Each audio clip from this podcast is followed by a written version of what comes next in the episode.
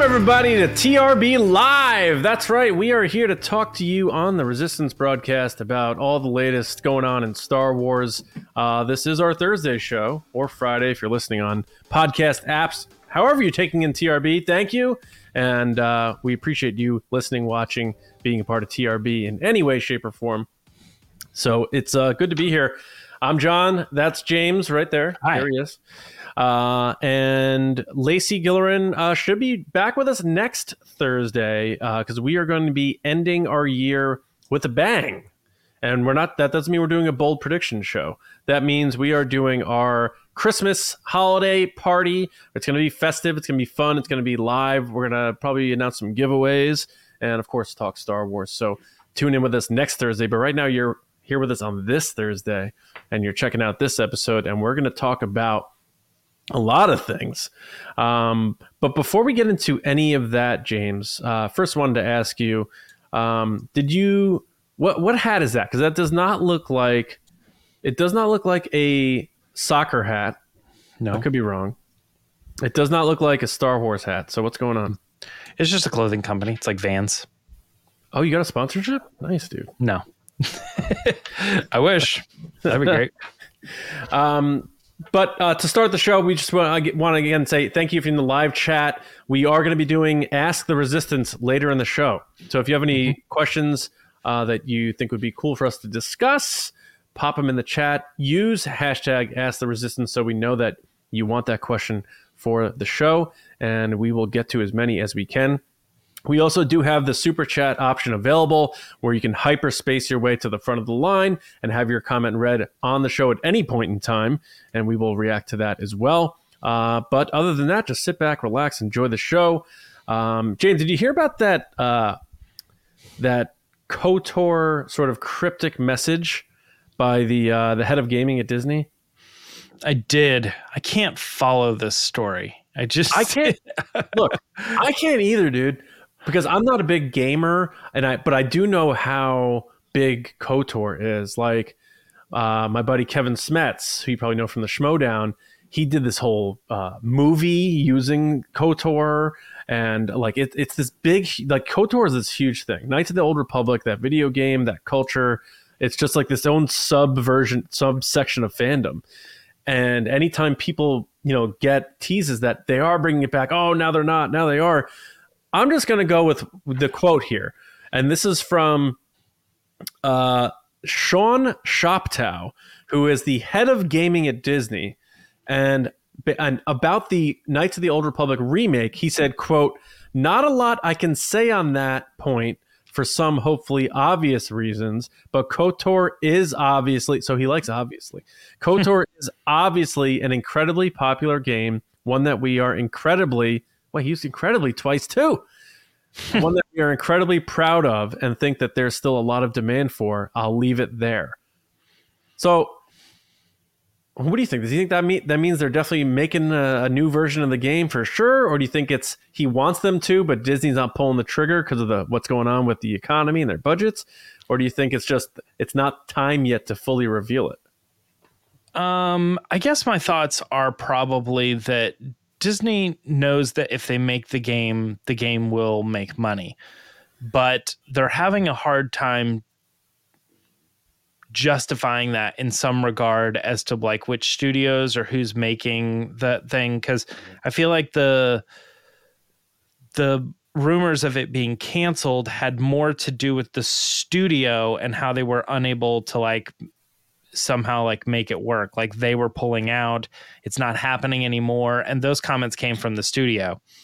So this coming from disney makes it seem to me like I, I, like they're saying like we're gonna we we are gonna do everything we can to make that game. We want to make that game um, but i really can't say much because you can't confirm anything with who they're working with you know because they have their own demands on like how they want things to be announced and you know or something like that. And it could still be the same studio. It could just be that um, they're waiting to to i don't know say say more. I'm not really sure but but again i feel like it was sort of a studio thing. Yeah. And this is the head of Disney just saying like we we like this game, we want to make it. Yeah, head of Disney Gaming. Um, and we don't, you know, I don't know this guy or his personality or how, or how he teases things, but um, I mean, it sounds promising though for for fans of Kotor. Like, if this same quote was a like you just replaced Kotor with Solo, and I heard this from uh, the head of something at Disney, I'd be like, holy cow, we might be on Yeah. something. Um, so very cool. Um, but yeah, so if you do have questions about that or about any of the topics we're about to talk uh, about here in Resistance Report, uh, definitely drop it in the chat with hashtag Ask the Resistance, and we'll get to that uh, later in the show. But James, it is time to fire up the news and get into what is going on, including that that very interesting first story. Yeah, let's do it. It's the resistance. All right. Well, everybody wants to hear about this first story. We put it as the title card because it was one of these things where uh, when we heard it, when we saw it, uh, Lacey actually sent it over in the chat and was like, "Oh my gosh, I can't believe!" You know, uh, I know she's dying to talk about this stuff. Um, but it's one of these things where we saw it, we watched the clip, and it's really interesting sequel trilogy news. Like you you don't get a lot of uh, the actors or the producers or the directors stuff talking about it much um, past uh, unless you know it's like five years ago 10 years ago 20 years ago when we did that movie or something you know? Um, so every once in a while you'll get a little spatter of something from somebody. And this week uh, it was adam driver um, being interviewed on the rich eisen show uh, was asked about the movie and the trilogy and how everything came together. And he was like, well, and he sort of just uh, gets into it. Actually, I think we have the clip. So why don't we just go ahead and show I- everybody and everybody? I, I like I like that you're you're you're doing the bit and you're like I think we have the clip even though you're the one who put got the clip and put it up. I don't know what you're talking about. Uh, hey, Jerry, can we can we get that? Can we can we get it pulled up? Is that possible? We could just put it on screen. Okay, good. Jerry. All right. Yeah. hey, Jamie, pull that pull this up. All right, we got it right here. I'll go ahead and play it. But did you know? did you know that at least you're you're you're playing Vader 2.0? Like at least did you know that as Yeah. conceptually? I did, yeah, in? yeah. And I had an overall arc that he, in mind that he wanted to do, which you know then changed. uh, But his idea was that almost the opposite journey of Vader, where Vader starts the most confident, the most uh, you know committed to the dark side, and by you know the um, the last movie, he's he's the most vulnerable and weak, and he Yes. wanted to start at the opposite, where th- this character was the most confused and vulnerable, and by the end of the the three movies would be most committed to the dark side. So the, I tried to keep that arc in mind, regardless if that wound up not being the journey anyway, because, because it changed obviously as we well, were shooting. Yeah, right. Right, but I was still kind of focused on that. When did it change? Uh, w- well, with with Rian, he took it into a different direction, but still, Okay. it kind of still tracked with the character. Than the last one, it, it, changed Okay. in, into being, you know, uh, about them and the dyad and and things like that. And then again, so you and and, and kind of evolving into Ben Ben Solo. Right. That, that was never part of it. that wasn't either. no, no, no, no. because Well, Ben Solo, he was Ben Solo from the beginning, but it wasn't. It was never a version where we actually see Ben Solo when when I first signed up for it. Oh, It's wild stuff. and uh I don't know if you had like a setup question to toss to me, but just even in some of his trepidation after a certain question, it's almost like he wasn't sure how to answer it. And he's like, "So what so when did that change?" And he's like he paused. And he's like, "Well, during the last one and we, while we were shooting." So it's like, and we had heard that. There's nothing new. Some of this really isn't n- n- new to us. Like we heard that they were changing things as we were filming episode nine, but Yeah. to hear the And actor say and it, we sort of have been eh, always in the mindset of justifying someone saying, "Well, they should have done all three the same way." We're like, "Well, they've always done movie to movie to movie." You know what I mean? They Yeah. always handed it off. They always didn't start writing until the next one. You know, so we, yeah, yeah. There's now the prequels are one thing. That story had to be told the way it was told because it has to lead up to episode four. So let's take that out and then just focus on the untouchable golden trilogy of the original trilogy. And I mean, we've talked about it on this podcast. We had J.W. Rinzler on twice, and he told us, you know, a lot of the cool anecdotes from his books and a lot of the conversations he had. And it's just a fact that the original trilogy really was uh, piece by piece, and so much so that Leia was not Luke's sister until the second draft of Return of the Jedi. So Empire Strikes Back was written, filmed, and completed as almost this love triangle and not this, you know, sibling thing. As you talk about the multiple kisses uh, mm-hmm. with Leia and Luke at, you know, even at the end. Um, but now that we look back on it, it's this fluid thing. And even Vader was the guy who killed Luke's father in the first Star Wars movie. It wasn't, you know, Obi Wan wasn't lying. in the first movie. right. And then George Lucas changes it, and all of a sudden Obi Wan's this big liar. But it's so, and those are big, massive moments in Star Wars, and we're okay with it. So I don't mind that they also did the same thing here. Now I understand it was more of a handing of the baton and handing back. Um, but I want to ask you. I, I do want to get into his answers more, and maybe even we usually don't do this. Watch it again. Watch it one more time we uh, could skip through. Yeah. You know, I think this is one of those things like I'm not I'm not usually someone to be like let's really deep dive into what a celebrity said in an interview, you know, and try to pull out like all these secret intentions sure. or whatever. Yeah. But it is quite filled up with juicy things where you're like, well, he answered it this way, which really does make me think that, you know, there's this and this and this. Um, and I, I think like right off the top, one of the, the things that really sticks out to me is he says um, that the Rian Johnson movie still tracked. He said Rian did it different, but it still tracked. He took no Rian took it in a direction, different direction, but it's still and, tracked. So that means to me, or that is sort of for me saying that Adam Driver thought of that movie because he didn't know where nine was going to go. He still thought at the end of eight that nine could still be totally villainous. Right. Exactly. Kylo Ren. Yeah. And based on what he said about how it changed during filming, during shooting, they might have went into episode nine filming the J.J. Abrams episode nine with that on the table. Yeah. You know? And it does make you think now that you look back on the post Death Star wreckage duel in Rise of Skywalker. He only has one line. It's ow. Uh, there's no dialogue for him throughout. Uh, you know, maybe the Harrison Ford thing was added later. Maybe Kylo Ren was supposed to die right there on the Death Star at the hands of Rey. She stabs him, he dies. Then she goes to face Palpatine. I don't know. I would love yeah. to know. I don't want to get too far in the speculation on like what would have been with the episode nine thing.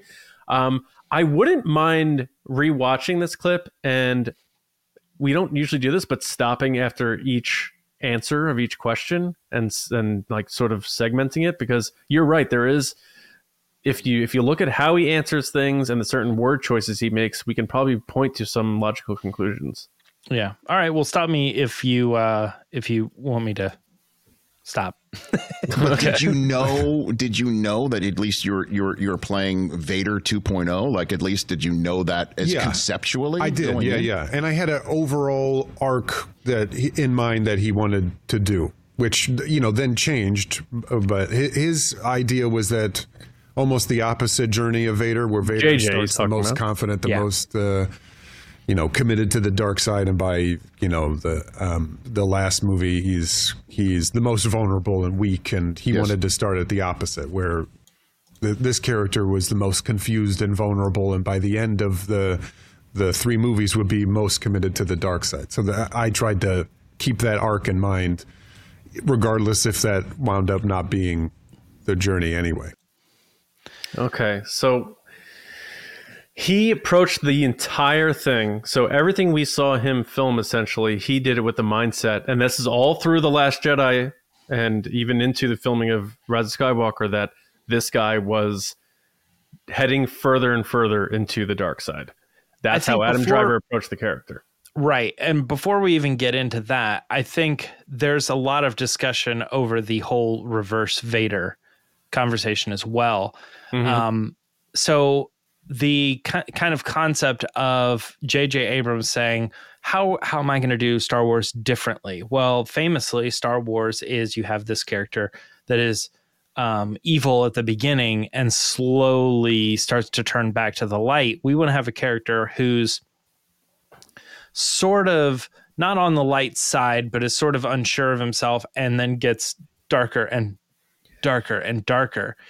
And uh, almost like that that point when he was still that we see Vader on the light side, you know, in reverse is not actually in this movie. It happened uh you know, just before this movie. Uh, yeah. when when when Luke decides to go to the island and and you know turn him uh, hide himself away and all this stuff. And it's because there was this moment where he flipped just like Vader, but it was off screen.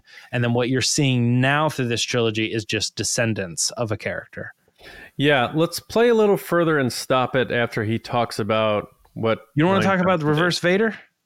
Well, I want to do. I want to, but okay. I want to incorporate the part he said about the still tracks stuff. Okay, all right. Um, we play it because, because it changed, obviously, as well, we were shooting. Yeah, right. Right. But I was still kind of focused on that. When did it change? Uh, uh, well, with with Rian, he took it into a different direction, but still, okay. it kind of still tracked with the All character. Right. Than the last one, it, it, it changed. Let's okay. stop here. So he's saying Rian took it in a in a different direction. What do you what do you think that is? Do you think that's just him and Rey connecting through the Force? Do you think that's what he's alluding to? That's that's my initial thought. Um, but he's saying it's still tracked, which means everything that happened in TLJ, the Rey connection through the Force, um, him having hesitation to fire upon Leia, uh, all these things that we see of like, oh, he's unsure. In his mind, it's still tracked with this path and descent into darkness, which reminds me a bit of Anakin because the confusion of Anakin also helped feed his journey to the dark side. So him saying it's still tracked even though he did something different, I, I kind of like that because for for Adam Driver, it because people will say, well, Kylo Ren in TFA and then Kylo Ren in in Last Jedi, it's almost like a different character. He takes the mask off and he's he's all of a sudden starts connecting with Rey and stuff. But to Adam Driver, it didn't in terms of how he played the character and how he saw the path. Uh, I find that to be interesting. Now, uh, I know you want to talk more about the reverse Vader thing, though. But well, I think when it comes to the the how do I see his comments on Rian Johnson changing it, going in a different direction, I think that when you're approached with this idea at, in like during Force Force Awakens, it's that there's this character Rey, and at first you guys maybe you know are kind of talking and she's kind of discovering who you are and stuff like that. But by the second movie and by the third movie you're going to be even more enemies. So i think he was thinking that the second movie he would really not have any sort of connection with this lead character of of Rey um, and that they would be battling enemies the entire time. The different direction I think he's referring to is this whole like I didn't I I didn't think we were going to be conversing as much and maybe even like sort of connecting and understanding each other on a certain level. But yeah. I think what he's saying is though my character still I still played it as but she's not convincing me of anything. Right. I'm not changing my mind. She's not turning me to the light. I'm maybe willing to toy with her and try to pull her to the dark, but yeah.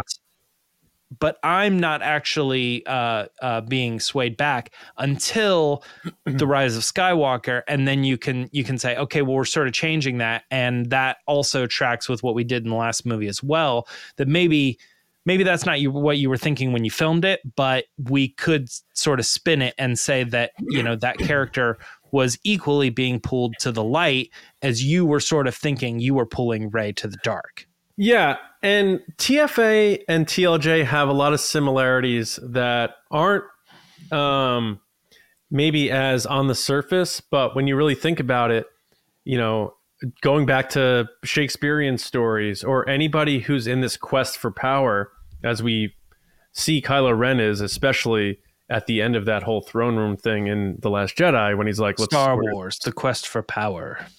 That's actually going to be the sequel to A New Beginning. Yeah, there you go. but he he says we're going to start over, and the Jedi, and the Sith, the Rebellion, all of it. We're going to start over. Join me, Rey. Um, but in TFA, he kills Han Solo, who is his father. Like that is always something that's going to hang over somebody, whether you love your father or not. They are above you.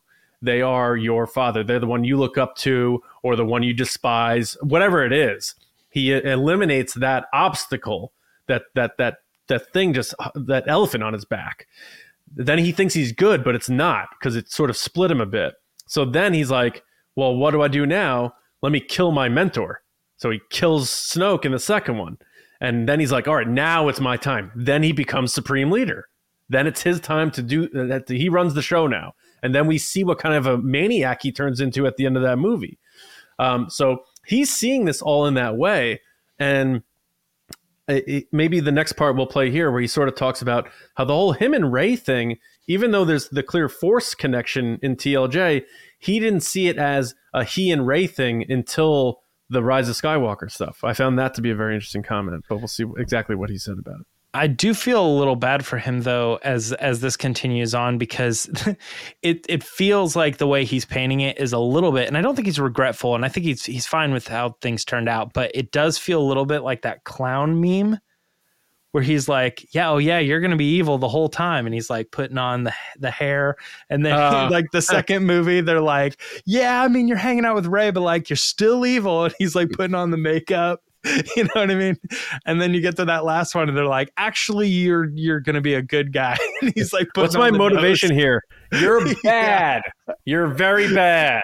yeah.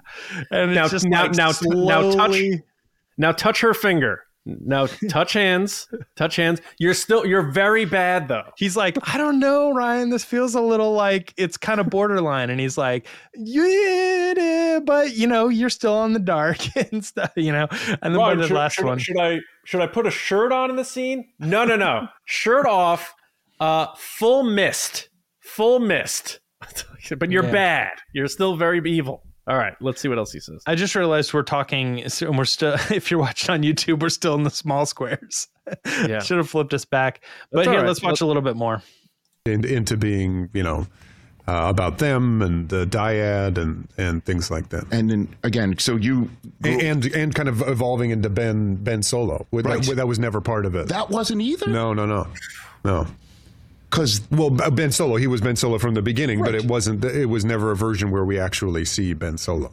When when i first that is that's just wild man. That like it's so crazy to think because i liked the idea of kylo ren and i i remember watching tfa and watching um the last jedi and thinking like this you know he's he's the new main villain. He's our new like big bad villain. This is this is going to be really cool. But at the same time, I do also completely understand the sentiment of, you know, Star Wars is about hope. Um, it's about these families, and it's about in the end a happy ending. And it's a tough pill to swallow if they had Han and Leia's kid ending as the the final villain and dying because of his descent into darkness and, and no return. Um, but it's a big change that you know this whole redemption thing was just evolved out of them while shooting is pretty pretty nuts. I want I don't know because if it was JJ's idea to have that's him that's where I'm at the, too. Yeah, if, if it was JJ's idea to have him be the quote opposite of Vader, two ships passing in the night for some reason the term reverse Vader is very triggering for people. But the opposite of Vader's path, as Adam Driver laid it out himself. I don't know why JJ would then be like, because as Adam Driver says, TLJ still tracks. So it's not one of those things like people think JJ didn't like what Rian did, so now he had to do this.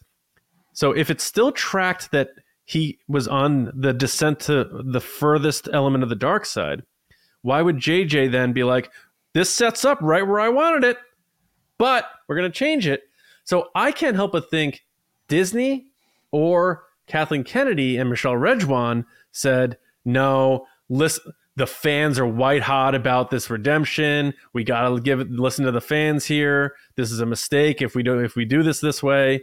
And they buckled to that because if you remember, I really wanted to try to watch the Skywalker Legacy documentary, the episode nine one, mm-hmm. before we did this. Maybe before a future episode, uh, especially with Lacey back, I think it'll be a, a good conversation. But I remember there's distinct parts of Michelle Rejwan that drives Lacey nuts. She hates it, but she says yeah. like it gives this story hope that he, you know, right. he turns back and stuff, and then they kill him. But I can't help it because they were really. She was very vocal, Michelle Rejwan, on that set, and I know she comes from JJ's camp.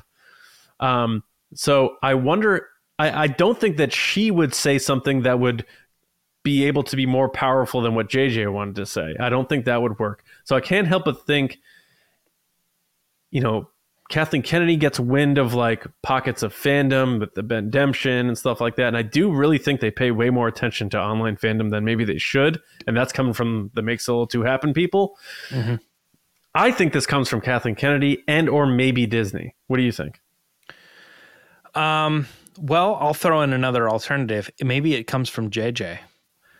Because that's why I just said I don't think it's from JJ. I that was what I just said. So, but well, what I'm saying is I think I think that the Last Jedi because we've already talked a little bit about this where we're like so adam driver was maybe even seeing the movie where he's like oh this still tracks for him being on the dark. And i think a lot of people really felt that way watching the movie. I think also a lot of people f- watched that movie and also felt completely opposite from that saying like no this is more evidence that he should be redeemed. And i i kind of feel like that's that's the that's the uh, very skilled uh, directing ability of Rian Johnson. That's the movie he wanted to make. He wanted to ride the line the whole way through. And so, and he did a very good job because everybody came split out of it. I don't think he intended it to actually like hurt people. I thought people would be like, "Oh man, it's so good" cuz like you could see it both ways. And then he was going to let the last director decide, you know? I have a I I'm curious if and I know he said this was during filming, so maybe going into nine, JJ still maybe thought one way or the other. But I'm curious if JJ had this idea in Force Awakens, watched what Rian did, and made a lot of decisions on how nine should go because of how he felt coming out of eight. And in that movie, he watched it and thought to himself, oh, I think this director is taking that character in a redemption direction. Yeah. I He's think- toying the line. And I think when I look at the two options to have the character sort of be here, then toy the line, then go far worse, it's it was is not as good of a story in his period now that the eight has been made to go I then to go evil and then toy the line and then redeem you know, it's like he sort of is. We sometimes think of it like he bounced back, but JJ is like, no, I I I would have gone that direction, but instead I'm turning with. You know what's Rian's yeah. because that's how he interpreted eight. Yeah, you, you know what's kind of funny about all this? There there's so many like cogs to this wheel that that led to this happening because then I think yeah. about the Palpatine thing, and they're probably like well, if we're gonna redeem him, then like, what are we gonna do? And they're like, well, we bring back Palpatine. And then like Palpatine, it's funny because people get people are annoyed about Palpatine returning, but if Palpatine doesn't return, you probably don't get redeemed Ben Solo. So it's like, well, you take that in order to get the other thing. So that's Palpatine was probably a, a relatively late thing too, because everything I had heard and I joked about it to be wink wink, but that Matt Smith was very much really supposed to be like a young Palpatine. Then they squashed that like either during filming or right before filming. So there were all these things constantly moving around. But if Palpatine was always supposed to be a part of it in some way, which by all the timelines I had heard it was, and Adam Driver saying the Ben Solo thing and the redemption thing didn't happen until into shooting, that means Palpatine was a part of it while Kylo Ren was still supposed to be full villain all the way through. Kind of also kind of interesting to think about. Yeah. I I mean, I I just don't know like what what constitutes you know, things changed during filming. Okay, like what kind of things? Like a complete restructure of the entire story? And and yeah. what type of thing changes that? Like, oh, can we get Ian McDiarmid No. Okay. Well, we'll get Matt Smith and we'll do the story where Oh, I think it was where young Palpatine what? I, I I don't think it was can we get Ian McDiarmid? McDermott will always play Palpatine. So well, it, it was I, let's try this yeah, younger sure. thing and JJ's probably like, we got to get the guy. Like, we got to get the guy. So they probably then went to to McDiarmid But yeah, I you yeah, I'm curious. Been... I'm curious if the Matt Smith thing was like the lines that he delivered and things were like these this yeah I always took it sort of as like he was going to be like they were going to get Ian McDiarmid and then he was going to like suck the life from the dyad and it was going to make him young and they were going to be like young prime Palpatine. I thought that, that was cool. Man. Well, I thought that's what. That's always sort of been my understanding of of him being involved um, with the movie. But now, if you're talking about all these changes, there's always the possibility that like the flashback, they could have been flashbacks to a younger version of him where he he hears this news that one day somebody's going to to to be more powerful than him after his death. And so then he's like no. And he's like I'm going to do everything in my power to survive this or something. You know what I mean? Like I, I, I, don't know. Yeah, the the Matt Smith stuff is really interesting as well. And I just just please, like one day, just I want that guy to just be like, uh has enough time passed yeah i was yeah i was gonna be like i was supposed to be just, palpatine yeah. just say like what it was what the story direction was when you were hired on when you shot your scenes when you did whatever like just tell us what you were told it's fine you know like even what, what, like adam yeah. driver right now is dis- disclosing a lot of information about the movie you know yeah i why can't matt smith it's very yeah. possible that one uh, even though George Lucas had said his ideas would have been, you know, what happens to Darth Vader's grandchildren, and he's like, that's what my sequel trilogy would have been about, whatever. I wonder with this trilogy that we got if making the villain this a Skywalker or related in any way to Han and Leia was the mistake. Like, why couldn't Kylo Ren have just been Kylo Ren? And then it's not, well, you gotta redeem him because he's Han and Leia's kid. Then you could say, no, he's our villain and he's going to be our villain through the end and everyone's going to cheer when he dies like maybe the mistake was making this character the son of Han and Leia. It still could be the Skywalker saga because you're bringing all the old characters back and they're training Rey. It doesn't have to be generational, in my opinion. I think the soap opera element that George Lucas found himself in once he made Darth Vader Luke's father in the second one uh, might have hindered this whole thing in in this trilogy. Okay, uh, you, you sent me down a path, and in my mind, I go, yeah, like okay, so he's the villain. What if they made him the one that kills Ben Solo? Like he killed Ben Solo off screen, and that's why Rey like, hates him. And then and then I was like, oh, but then you could sort of reveal that he was Ben Solo. And then I was like, wait a minute, that's the, that's the Star Wars plot twist in the first three movies.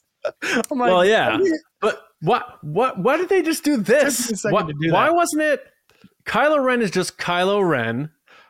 He's not related to any of the Skywalkers. Big galaxy, just a bad seed, bad kid, strong with the Force. That's all. He doesn't need to be anyone's kid, grandkid, whatever. And then have Rey, if you want to do the wild twist, there's enough twists in the sequel trilogy that mm-hmm. maybe I think people would think are more ridiculous than this I'm about to say. Rey is the lost child of Han and Leia for some reason. You know, well, that, you I mean, that was that, up for debate. You make that work. So then it's still the rise of Skywalker. It's still connected. Your hero is still a Skywalker, and Kylo Ren, the villain, dies. You don't have to bring Palpatine back, and it's everything else can fit around that without much change. I I don't know. It's just I yeah, we're getting in the weeds here on like what they Yeah. should have done, and I'm not trying to say what they should have done because I love the sequel trilogy. I will I will watch the sequel trilogy and still be like, I love it. I still enjoy what they gave me. I like seven, I like eight, I like nine. I'm a rare breed. I like one, two, three, four, five, six, seven, eight, nine. Two is my least favorite. Still love it. But I, I still think if they did that switch where she was the kid and Kylo Ren is just Kylo Ren, then you don't have to worry about this redemption stuff. You don't have to worry about, you know, oh, bringing Palpatine back or any of it.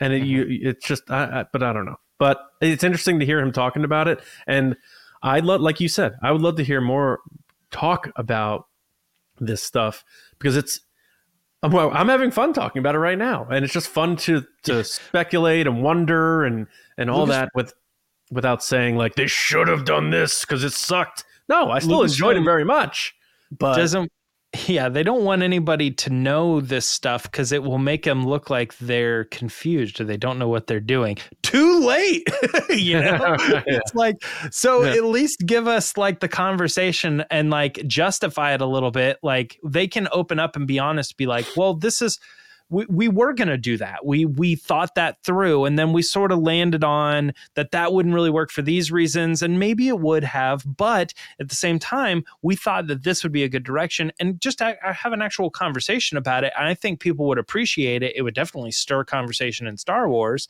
Um, and we would get answers to things instead of just like people just consistently being like they don't know what like what happened like they're idiots you know like let them sort of defend their story and and maybe a lot of people will like hear it out and sort of understand that. I think what is interesting is this brings up that conversation of like what if with the sequel trilogy, which I think is pretty common these days, but it reminds me of the what ifs for the uh, prequels when they came out because there was a there was a popular video at least I remember of the what if episode 1 was good. And I remember the guy who did it like sort of does these little changes and he's like because he like you, if you've made it this character or you introduced this then it would have made and I'm it not you know, trying go to do this all direction that. I'm just no well i think we are and i think it's it's fun. It's fun to sort of uh, think about the the Yeah, but those other guys- world of like what would be the difference if they changed certain things Yeah, but those guys do that stuff because they're like, it was crap, and this is how. Th- this is me who's never made a movie would have made it good. It's like I'm saying I enjoyed what we got. I liked it a lot. If they did this, would it have been less uh, complicated and flowed better? You know that type of stuff. Right, I know. I, I mean, and I don't know that guy's intentions necessarily. He did say, "What if episode one was good," implying that it was bad. Yeah, yeah. But my, but I think what he was doing and what I've done before is like, I think I even said like, um, there's something in like episode two where like Anakin says all this stuff and he like freaks out in front of Padme, but he should have freaked out in front of um, Owen. And then Mhm. they could have been like brothers having that conversation and it wouldn't have, you know what I mean? And like, just the little changes like that would have changed certain things about the later movies and the understanding and blah blah blah blah blah. It's Well, yeah. it's all it's all backseat driver or, or you know M- Monday morning quarterback type stuff. Kylo but- Ren does horrible things in the first two movies. He does horrible things off screen that we know about. He has ashes of his victims in his office. He is called the Jedi Killer. We're still trying to figure out all of that.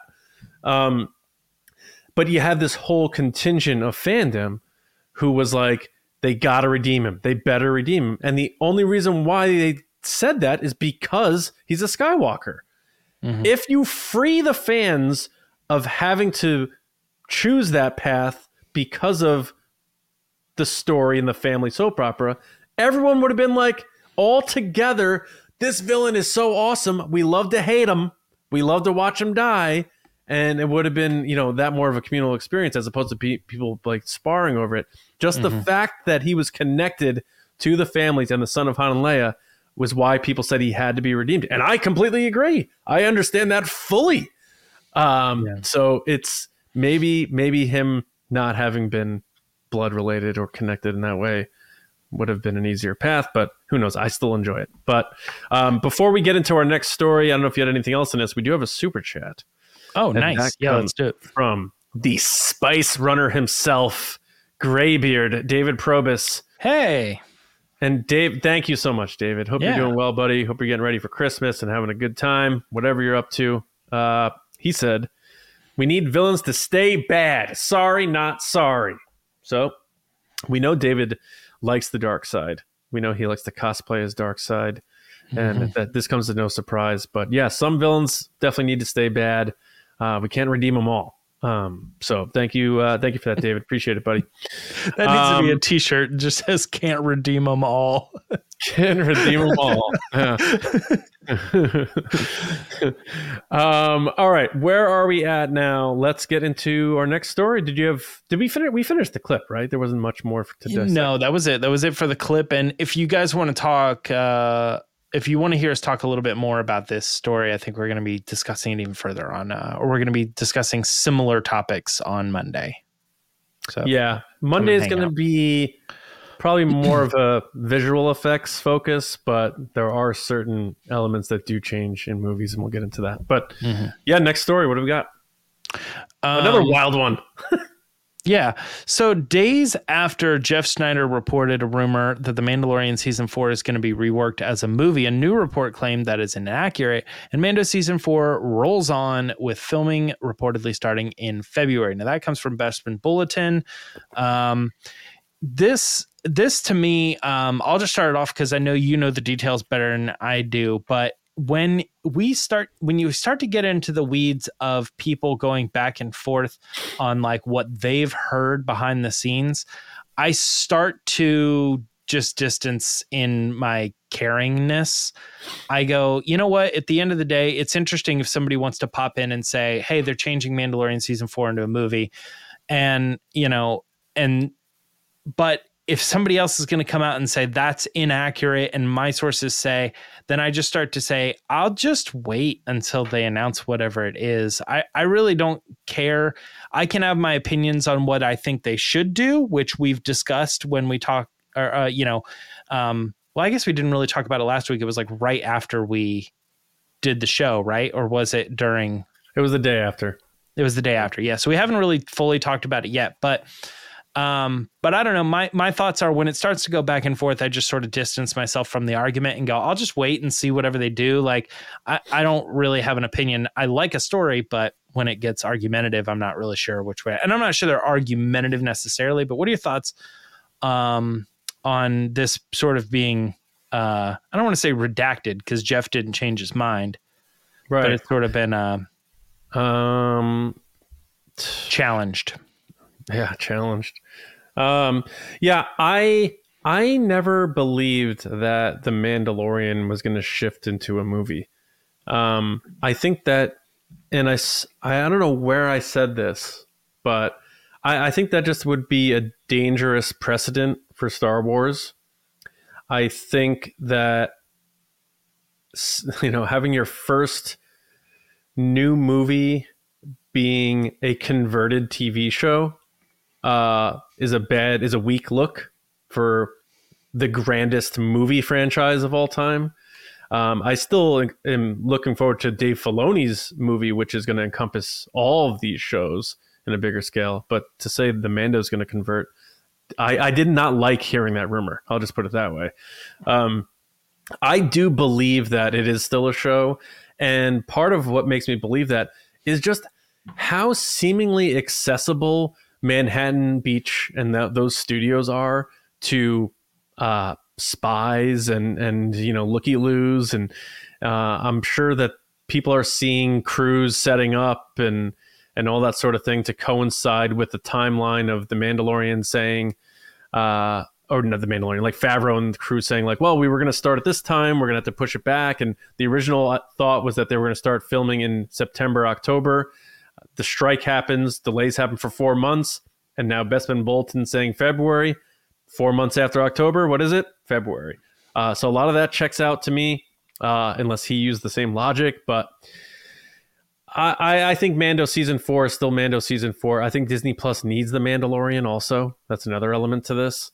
Uh, I still think that Rey movie is going to be that first Rey movie. So um, I know Jeff has been right about a lot of things, and to his credit, he had said his Disney source uh, told him this, and that it's only being identified as a rumor. He's not putting it out on uh, that it's some exclusive, exclusive or anything. Yeah. yeah. he said it on his podcast. Uh, but I, I, do believe that the Mandalorian season four is still very much the Mandalorian season four and not a movie. So I don't think that rumor was uh, is true. That it was uh, going to be converted into a movie. Yeah. Um, so so we're kind of Lacey's not here, but I do know that she has continually said that it makes sense to her that this would that the Mandalorian would lead into a movie. And I've seen those arguments, like when Jeff gave his report, I saw a lot of people being like, "Yes, that makes perfect sense, and here's why," and I would see the reasons.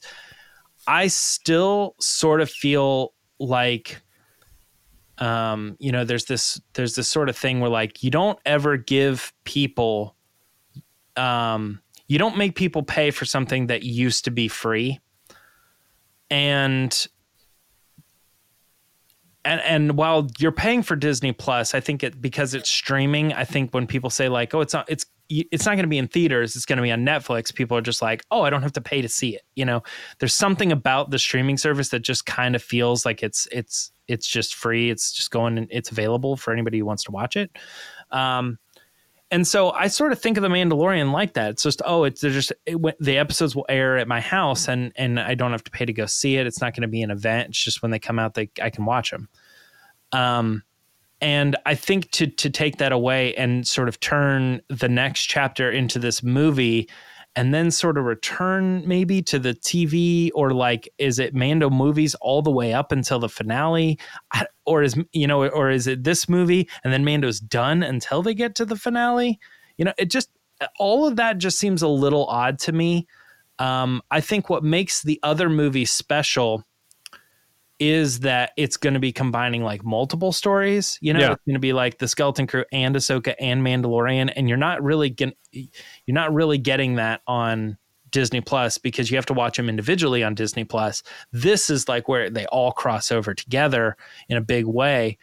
I still think that's still a little strange to me that we end up um, in a place where like you've been watching all of I don't even know ballers or something right? And then the last the last little hurrah is like in in the theaters. I think that's a little strange. I know people point to examples of when that has happened but um, even some of those examples to me are like no the show ended and then years later they made a movie. It wasn't like if you want to see how it ends you have to go see the movie. Well you know? yeah i, I mean know. it doesn't matter whether it's been done before or not. It's just whether or not if it's a good idea and then whether or not they pull it off.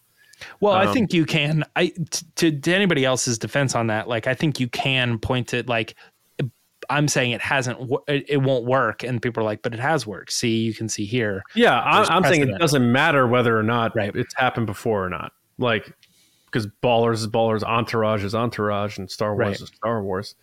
I also think if it if it was just a Mando movie and they're like, oh, we're doing a Mando movie now, and then all of a sudden it's just like 50 times the quality of special effects and you're like what? And then you try to watch mando season one two and three and you're like watching lizzo and jack black play with like these magic orbs over a dinner table mm-hmm. and then like all of a sudden you're in, thrust into this movie and it's this big gigantic thing it would feel disjointed and feel do a little strange. Also how do you feel about like this like who would direct this movie? Is this yeah? I don't know. Well, I, I, I don't think it's a thing. So I uh, my guess would be maybe Sneider thought this was the Dave movie. Otherwise, the other choice would be Favreau, of course. But yeah. I don't buy it. I don't think it is. I do believe this new report that it is still season four, and I'm sure people's eyes on the ground over there because it's pretty easy to find that studio and it's not hard to find people walking around big giant garbage bags over their costumes and crews mm-hmm. setting up and building. You know, with the way drones are today, unless you want to dome that whole area in Manhattan Beach, you're going to see people setting up Star Warsy looking things. And what other show right now would be filming in that studio? There's nothing. So it's not Andor. It's not uh, Acolyte's done. Skeleton Crew's done.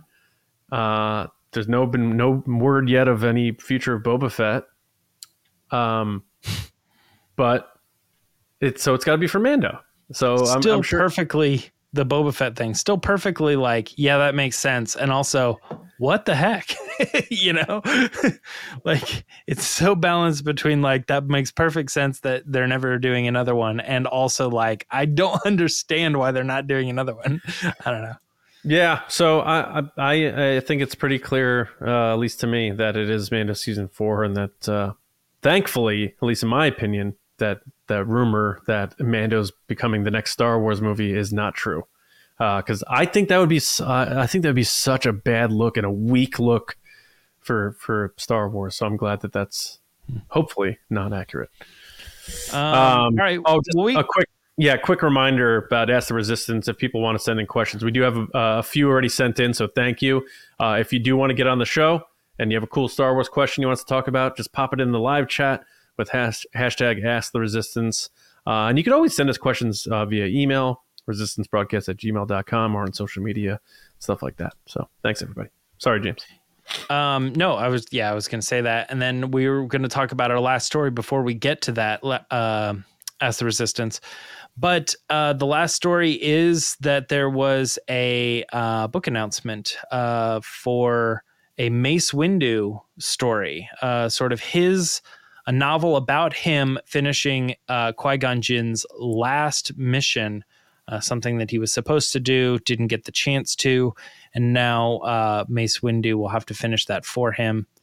Um, and it's kind of interesting that it's called the Glass Abyss because when I think of Mace Windu, I think of glass and a giant abyss that he falls down. I don't know if that's intentional or not, uh, but a lot of purple on this cover.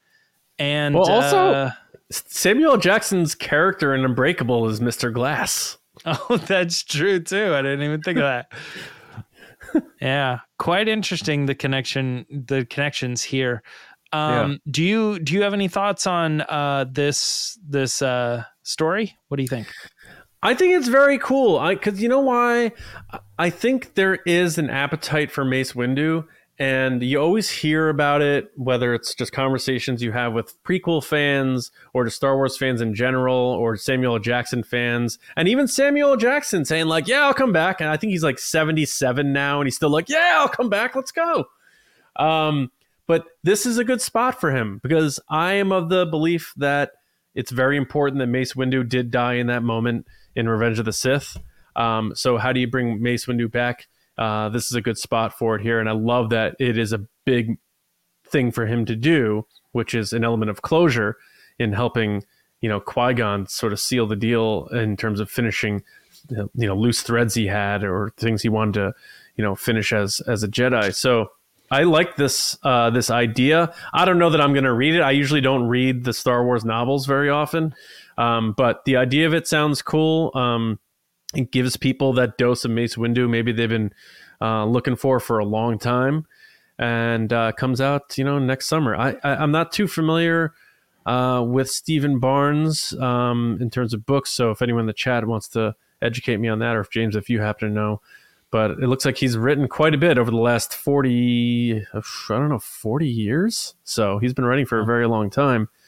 Um, but yeah, I'm excited for for fans of, who love reading Star Wars novels, but also particularly fans of Mace Windu, I think this could be a pretty cool story.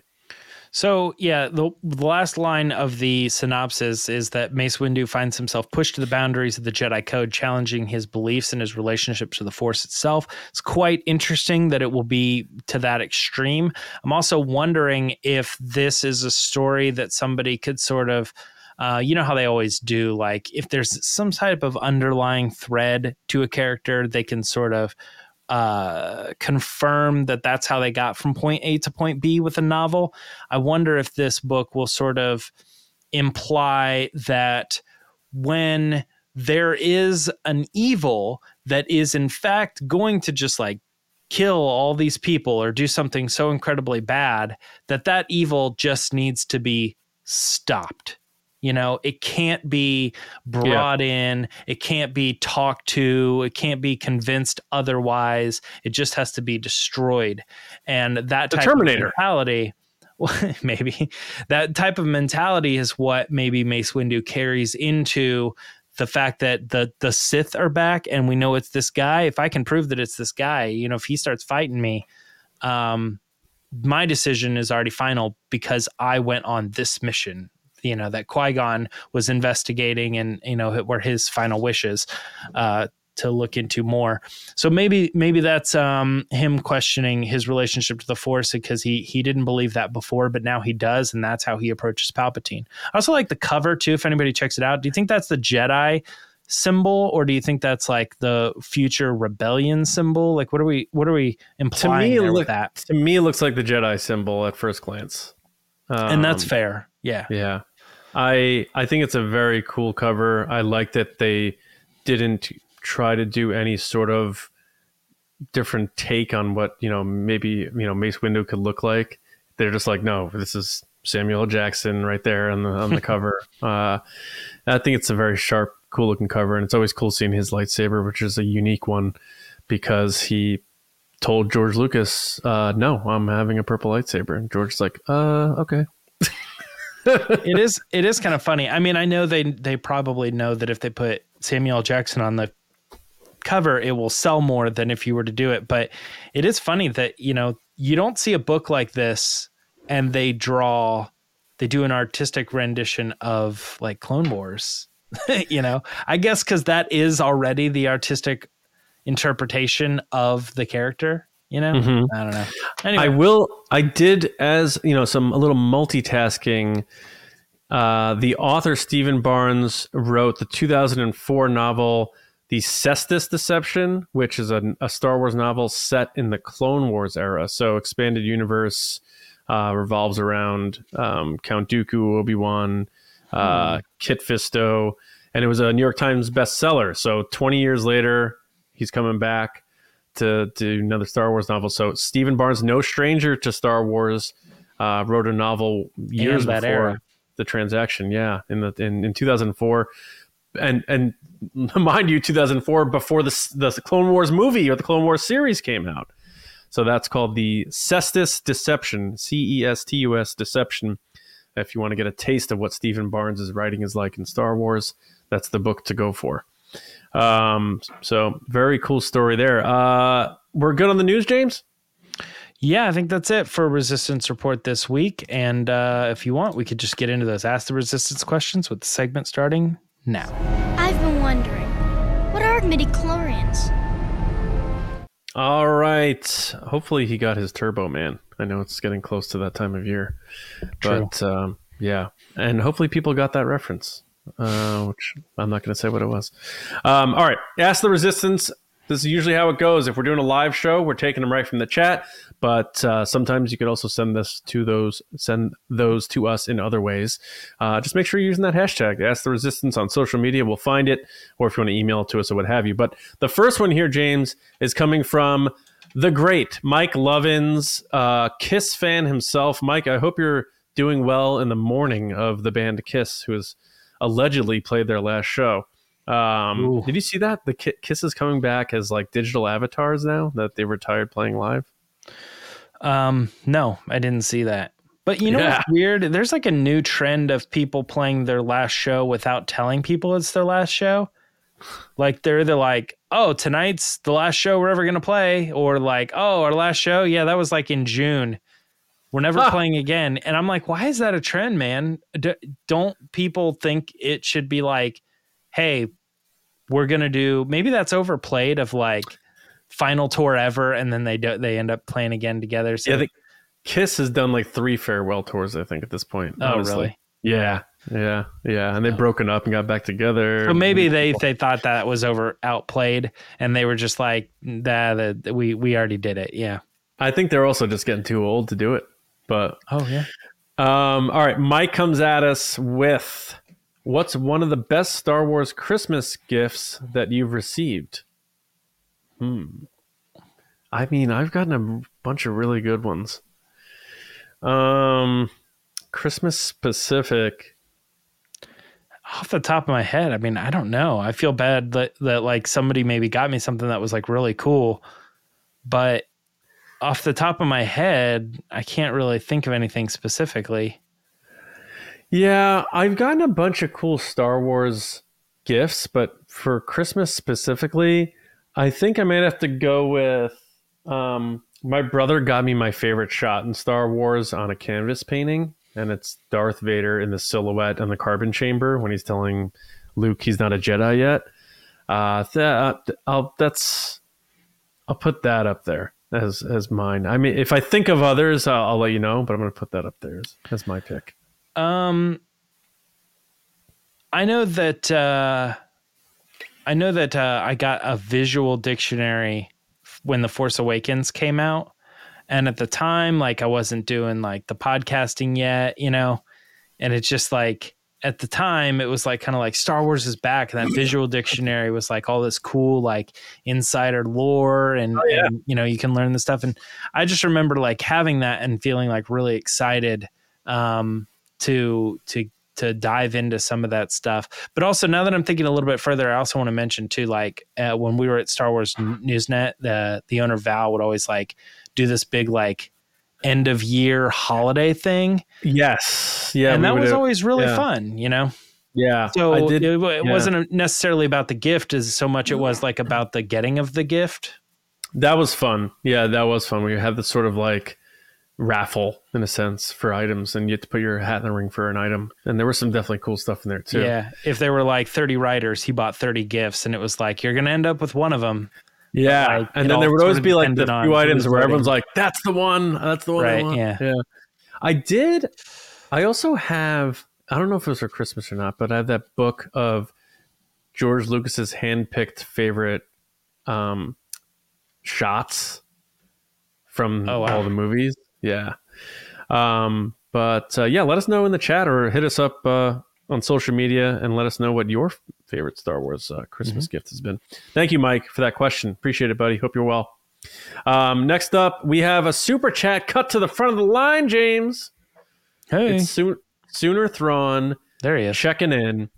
Uh, oh, how you doing, pal? He said, "Are you going to do a Rebel Moon spoiler? Uh, spoiler reaction, maybe he's saying, after the holidays. Um, I would be down for that. We haven't talked about it. I know Lacey had said she's very interested in watching that movie. You gonna watch it, James? You know, there's a lot of stuff that I want to watch. like I I am very surprised that I haven't started that show or like certain things that I like have started. I'm like I, it's really surprising that I haven't finished. Mm-hmm. Um, I think it's one of those things where like I do intend to watch it or would like to watch it. Um, but I think the the biggest appeal of it is the whole like Zack Snyder pitched a Star Wars movie. Lucasfilm said no, and then he said, "I'm going to do it anyway." Yeah, exactly. So I, on the red carpet for it, um, I don't know if it was his wife, but they just flat out said like, yeah, this was going to be a Star Wars movie. It wasn't like we had an idea and then it evolved into this. So she's like, yeah, they were like, she's like, well, it was a Star Wars movie and now so just try to watch Rebel Moon and say like, oh, that would have been like this, that would have taken place here or something. But I, I'm going to check it out. I'd be, we haven't talked about it. I'd be down to cover this and talk about it and have some fun with it. Uh, but it's nothing we've decided yet, so we'll see. I think that uh, at one point when they did, then like Zack Snyder did something really cool. He was like at an event and he was like directing people. Did you see that? Yeah. Yeah, he was like he was actually on the floor and their their exhibit. He was like uh, you know directing fans and the scene and put them in the movie and stuff. And I remember retweeting it and saying like this could have been Star Wars. And I got a lot of responses from people being like, when the movie inevitably sucks, I'm going to be glad it wasn't Star Wars. and I'm like, man, this movie better be good because the, the thing about Zack it's going to get a lot of like, thank God we didn't let that guy do Star Wars. Zack Snyder has a very distinct uh, cinematography. Mm-hmm. Um, I, I don't know how that would have played in Star Wars and being looking so different. And also, I do think even though Zack Snyder seems like a great guy, he seems so nice. He's very good with fans, and everyone who ever works for him loves him. Uh, there's for whatever reason, maybe it's like the fanboy stuff people get turned off from, but he's a de- he's a divisive person. Mm-hmm. Uh, you know, and I don't know why he is. Fans have made him that way, but I, I don't know that that would be a good thing for fandom. But Sure. he's doing his he's doing his own thing, and, and I'm going to check it out, and we'll see. But thank you, Super uh, Super Thrawn. Yeah. Sooner Thrawn, Super Thrawn. for that. Yeah, you are Super Thrawn. Um, okay. Uh, one more question here. We will go with Matt Lawless to end the show. Matt said, "Which Jedi do you want to see in Tales of the Jedi season two? Oh, uh, Plo Koon, right? sure. I don't know. Because we already saw a bunch of them that I would have Um, picked. I'm trying to remember, like, we who did we see? We saw um Well, Dooku and Ahsoka, of course. Dooku saw and Ahsoka, and then there Yaddle. Mace, and there was like a Mace Windu one. Well, the, a lot of them were a lot of them were in the episodes, but they weren't focused on them because Right. it, it was mostly like Ahsoka episodes, Dooku episodes, and there's you know Qui Gon's involved. Were know, those the only two then? Was it just three Dooku episodes, three Ahsoka episodes? I believe so. Yeah. Okay. So right. so, and I I say Plo Koon because um, you know Dave Filoni loves Plo Koon, and there's like people just wishing there was more of him, but. I don't know if I have another answer beyond that. If it's if the question is based on someone we haven't seen, if it's someone we have seen, I love more Qui Gon. I would never get tired of seeing more Qui Gon stories. So that would be my pick. But if it's someone we haven't really had a focus on uh, that heavily, I would say someone cool like Plo Koon. Um, a Depa Billaba for me. Uh, Because it's fun to say. No, but mostly because of the um, the connection to Kanan, and specifically sort of the Kanan uh, comics tells a little bit of her story and her failure. Oh, that's cool. And then it's that's how uh, Kanan was sort of connected to her. Um, yeah, I don't know. Like it, it's kind of one of those things where like it, it- this is one of those impromptu questions, Matt. You know what I mean? Where it's like on the spot, and I'm like, oh, I bet I could give some really cool ideas if I just had a minute to kind of think about uh, who I'd want to see. But you know, that's that's Especially you. You- my head. You you like marinating and thinking about like choices. Yeah, because I because my gut right now is like, oh, so we didn't get one about Mace Windu or Yoda. Uh, Mace Windu, Yoda, you know. But like, Yeah, I want a better yeah. answer than that. I want like, oh, you know what I should have said is, and I, I'll say Depa Billaba right now because All right. meaning connection. Am I allowed to say Qui Gon? If I am, yes. If not, go Plo Koon. Um, thank you, Matt. Appreciate the question. Thank you to everybody who sent in the questions. Thank you for the the super chats. Um, and everybody who uh, watched and joined us live. Uh, I do want to also uh, give a sh- shout out to our patrons at patreon.com slash resistance broadcast. Uh, you help us out in such a such a big way. And um, we have a really big year coming up in 24 and of course 25. So uh, thank you for all your continued support to allow us to continue to do what we do as we also have normal lives and families and, and all that stuff uh, while we do this thing. Um, and if you'd like to join us over there on Patreon, we have exclusive content there and a lot of other cool benefits, rewards, perks, a Discord server. Uh, just head over to the link right on your browser, patreon.com slash resistance broadcast or the Patreon app. Look us up. Tiers start at $5. Uh, and away you go. Access immediately. You can submit questions to the show, which you'll see on Monday. Uh, a lot of other cool stuff. But a big shout out to the Generals and Spice Runners over there on Patreon. Uh, starting with the the OG of OGs, Carmelo, John Reese, Jetta Rosewater, Frank Grande, Nick Kratz, Chris Morales, Brian Smith, Matt Chitty, Danny Mike Ramori, Brendan McLaughlin, Sneaky Zebra, Colin Cormier, Jolton Jedi DiMaggio, Diana and Dave Hornack, and the Spice Runners, David Probus, Neil Shaw, Kendall Gellner, Andrew Staley, Jeremy Myers, Michael Fry, and the Fort Worthian. A couple of them I saw in the chat. I believe I saw Andrew, David, um, pop it in there. So, uh, and yeah, a few people. Thank you um, very much to everybody who also just listens, watches, uh, however you take in TRB. It means a lot to us. We appreciate it. And uh, more Star Wars on the way. Um, as far as we go, uh, Lacey uh, should be back with us next Thursday. As we said, we're going to have our holiday party. So be sure to hit up Lacey at Lacey Gillerin and say that you're so excited she's coming back. Let her know. And uh, for me, I am at Johnny Hoey on social media and my movie podcast, just like the movies. Uh, we're doing uh, maybe our newest movie. Yeah, we're doing Once Upon a Time in Hollywood uh, next week. Uh, you know I mean, I like Tarantino. Maybe not in Star Wars though, but I love Tarantino. Um, James, how about you? Uh, you can find me at Meyer Trunks on social media, but I got you, Matt. I got the answer. I figured it out. Barriss Offee.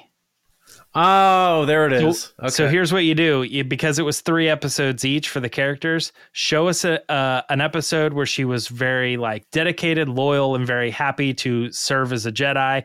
Give us the episode where the first time she's like, "Whoa, like maybe I'm on the wrong side. Maybe I'm fighting the wrong battle. Maybe you know I should switch." She's indifferent and then give us the episode where we can finally put to rest what happened to that character what's the story you know how'd she die or where's she at right now and just that be that be the arc for that character one two three that's pretty good i'm not gonna i'm i'm i'm, I'm not gonna lie that's pretty good clever i like it there we go. Um, thank you all. Uh, appreciate it all very much. Um, have a wonderful weekend.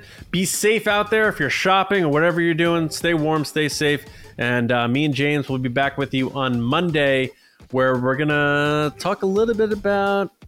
You think they'll ever make some tweaks to these current slate of Star Wars the way George Lucas did? So. Mm-hmm. Get your mind going on that, and we'll see you Monday with another episode right here on the Resistance broadcast. We'll see you around, kids.